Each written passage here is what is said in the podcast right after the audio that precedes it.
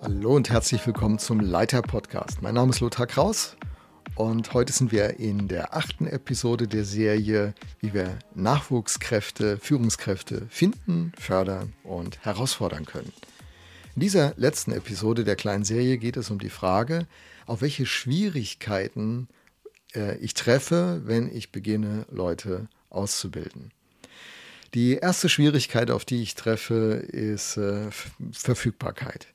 Ähm, Im Laufe der Jahre habe ich so viele Leute getroffen, die begeistert waren von der Idee, dass jemand in sie investieren könnte, sie ausbilden würde und sie hatten richtig große Lust. Aber als sie den Preis sahen, den auch sie bezahlen müssen, denn nicht nur als Ausbilder muss man den Preis bezahlen, sondern auch als Azubi. Denn wie ich schon in der Serie sagte, ich kann ja nur ausbilden, wer da ist. Ich muss verfügbar sein. Und äh, da haben dann doch einige zurückgeschreckt. Das war zu viel. Man hatte sich gewünscht, schnell auf die Bühne zu kommen, irgendwie eine sichtbare Rolle zu, zu erhalten und äh, gefeiert zu werden. Und wir leben ja in einer Kultur, wo Menschen sehr schnell für sehr wenig, sehr stark gefeiert werden. Wenn alles genial ist, dann ist genial das neue Normal. Ist natürlich richtig doof, finde ich zumindest. Und äh, dass Menschen nicht verfügbar waren, dass ein guter Anfang, aber nicht die Langstrecke zu machen war, das habe ich empfunden als eine der ganz großen Schwierigkeiten, auf die ich immer wieder getroffen bin. Ein weiterer Punkt ist für mich die verfügbar, neben der Verfügbarkeit die Dienstbereitschaft. Es ist eben im Ausbildungsprozess so, dass man zunächst mal, ich habe ja eine praktische Ausbildung zuallererst gemacht von meinem Studium, dass du da auch die Werkstatt fegen musst dass du Dinge tun musst, die eben nicht die tollen Aufgaben sind. Und diese Dienstbereitschaft, die macht einen großen Unterschied. Mit Jan Kohler, dem äh, Pastor von Hillsong München, war ich mal im Gespräch und äh, hörte von ihm in diesem Gespräch, wie er seinen Start beschrieb. Seinen Start beschrieb er so, ich war einfach immer da, ich war verfügbar, Freimut konnte quasi mich immer ansprechen und meine ersten Jobs waren Stühle stellen, Stühle wieder äh, zurückbauen, einfach Praktisches machen, den Raum vorbereiten. Hey, das ist eine tolle Eigenschaft, die der Jan da gezeigt hat. Und ich glaube, dass das eine der Grundlagen ist, ob jemand eine, eine Zukunft baut, die, mit der er, ähm, durch die er einen Unterschied machen kann, ob er diese Dienstbereitschaft entwickelt hat oder nicht. Selbst der Sohn Gottes sagt, ich bin nicht gekommen, um mich bedienen zu lassen, sondern zu dienen und mein Leben als Lösegeld zu geben für viele. Diese Dienstbereitschaft, die sagt letztlich, es geht nicht um mich. Und das ist, äh, das ist ein Problem, auf das bin ich leider auch zu oft getroffen. Es geht doch um mich. Und wenn ich hier nicht die Rolle bekomme und die Sichtbarkeit und das Lob und die Anerkennung, äh, dann bin ich, dann, dann steige ich aus, dann bin ich weg. Es geht nicht um mich. Leiter, Führungskräfte, die einen Unterschied in ihrem Umfeld machen und die ein großes Vertrauen über die Langstrecke gewinnen, sind Diener. Und diese Dienstbereitschaft wird im Kleinen eingeübt. Sie wird nicht auf der großen Bühne eingeübt.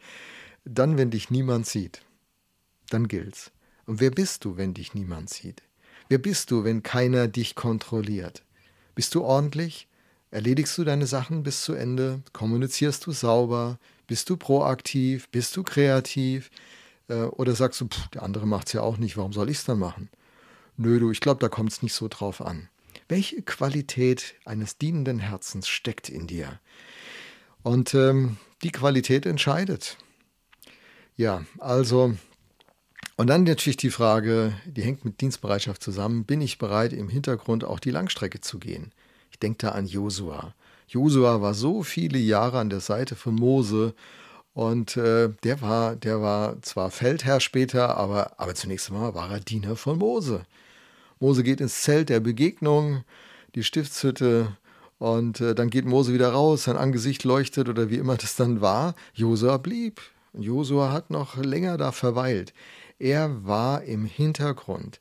Und über Jahrzehnte hat sich in Josua all das gebaut, was nötig war, dass er später das Volk Israel aus der Wüste ins Land der Verheißung bringen konnte. Aber diese Gesinnung, Gott sagt dann zu ihm, ich äh, bin mit dir, sei mutig, sei stark, denn der Herr, dein Gott, ist mit dir. Ich glaube, dass Gott mit Leuten ist, die diese dienende Gesinnung haben und die fleißig sind. Josua war fleißig. Der hat nicht Dienst nach Vorschrift gemacht. Der hat nicht gefragt, äh, was muss ich wenigstens tun, um gerade so über die Hürde zu kommen, sondern er hat sein Bestes gegeben. Ähm, das ist ja in dem Begriff Exzellenz zusammengefasst. Wir wollen ja nicht perfekt die Dinge machen, aber wir wollen sie exzellent machen, wollen unser Bestes geben. Jesus sagt, von einem Verwalter wird nichts anderes erwartet, als dass er treu ist. Und äh, auch das ist so ein Zug, den ich immer wieder ähm, entdeckte, dass er doch zu Schwierigkeiten führt, wenn Menschen nicht treu sind. Sie sind mal ein Vierteljahr mit voller Begeisterung in äh, der Gemeinde dabei und in der Tätigkeit dabei. Aber dann kommt anderes, das ist attraktiver. Sie lassen sich abwerben, beruflich oder im Freundeskreis oder sportlich, manchmal auch von anderen Gemeinden. Und äh, ohne dass Menschen Prozesse ganz bis zum Schluss durchgehen, jumpen sie und dann kommen sie die Karriereleiter in der Tat ganz schnell nach oben, gerade wenn sie sehr talentiert sind. Aber lasst euch eins ehrlich sagen, sie werden abstürzen.